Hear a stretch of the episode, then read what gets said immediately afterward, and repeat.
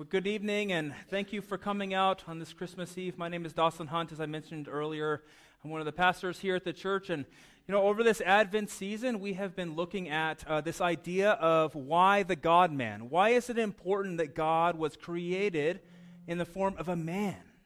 Why did God send his son in flesh and blood? Why is it important and necessary? And we've seen over the course of this last month that he came like us in flesh and blood and, and, and faced the same trials and temptations that we did, and yet at the same time, he overcame them, right?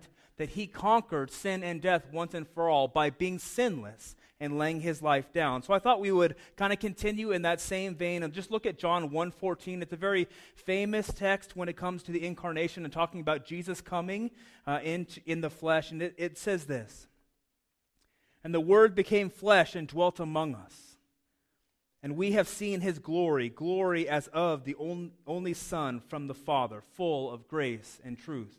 This is the word of the Lord. Thanks be to God. So, in this text, he really, John will know his Old Testament, right? So, this is in the New Testament where we're talking about Jesus, right? But he knows his Old Testament. So, when he um, starts off from the beginning, he's actually talking going back to the beginning, the beginning of John chapter 1, he says this. He says, In the beginning was the Word, and the Word was with God, and the Word was God. So the Word of God is God's powerful self expression in creation, revelation, and salvation. So when John, who walked with Jesus when he was alive, applies this to Jesus, the Son of God, he knows what he's doing. He is saying that this is God's ultimate self disclosure of himself. You know, in, in the text, he says this uh, phrase, he dwelt among us. So the whole, this whole one verse is really alluding all over the place to the Old Testament. And this is taking us back to uh, the Jewish uh, people would have known this verb, skenao, in the Greek. And it's rendered literally, not in our English because it's a little clunky, but if we're going to ri- uh, literally render it, it's pitched his tabernacle or lived in a tent. If you think back to the Old Testament time, God's very presence was in the tabernacle with his people. In Exodus 25 8, God commanded the people of God, He said, Let them make me a sanctuary that I may dwell in their midst. So in the Old Testament, there was a physical, localized presence of God amongst the people.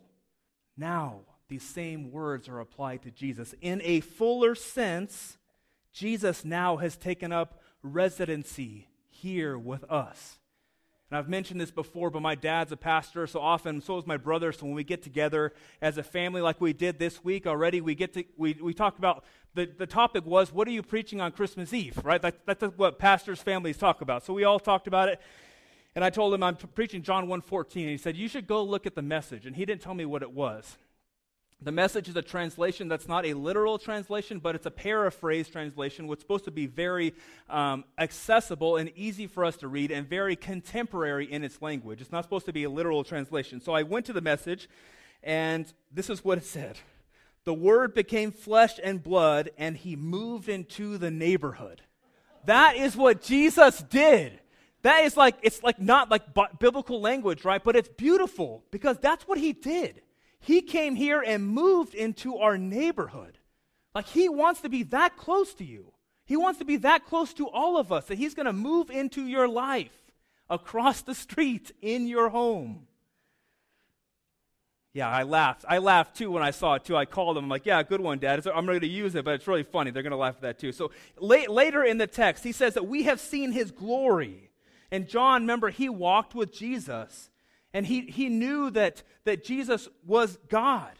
And again, this is harking back to Exodus chapter 34. This whole thing is just alluding back over and over again to God's presence. It said in Exodus 40 that the cloud covered the tent of meeting, and the glory of the Lord filled the tabernacle. So that was when the tabernacle was erected. But later, when the temple was erected in 1 Kings 8, it says this when the priest came out of the holy place, a cloud filled the house of the Lord so that the priest could not stand to minister because of the cloud. For the glory of the Lord filled the house. Where God's presence was, the glory of the Lord was revealed. In our text today, Jesus in the flesh shows us God's own glory. And before, the glory of the Lord was revealed to people through a mysterious cloud, it was veiled. But now, He's here. He's in the flesh. There's no veil. He is here, revealed as God's glory. And it goes on in the text to explain what this glory is. In the text, it says that it's full of grace and truth. Glory as the only Son from the Father, full of grace and truth. And these two adjectives are describing what the glory of God is in this text. So these uh, words, it's, uh, again, it's alluding back to the Old Testament. John is just using us, taking us back and back and back. He's like, this is God's presence here. Grace and truth, charis and aletheia in the Greek, will take us back to Exodus 34, which is God's uh, self proclamation of who he was. If you remember, Moses is pleading to see God's glory. He says, I will give you a glimpse. You can see a little bit, but mostly I'm going to give you a word. This is what Exodus 34 says. The Lord, the Lord, a God merciful and gracious, slow to anger and abounding in steadfast love. In Jesus, we see the full manifestation of these characteristics God's glory, grace. It is central, central, central to the glory of God being revealed. That grace is God's favor towards people and his loving action in providing for their needs. And most importantly, it's providing salvation through for them through his son. Truth that the root meaning of this is God's reliability. One theologian says this God is reliable both in his words and his actions. And when the evangelist or John, our author, says the word incarnate was full of truth, he is affirming that the reliability of action and word predicated of God may also be predicated in the Word or in Jesus. Jesus is reliable and truthful, speaks the truth, embodies the truth about God and his plan for salvation. So we see God's reliability in that while we were yet sinners, Genesis 3 forward, he sends us his son to die on our behalf. The promised Messiah came in the incarnation in grace in God's favor towards you and me through the work of his Son, and in truth, God's reliable, reliability in his very being, that we can trust him no matter what is going on.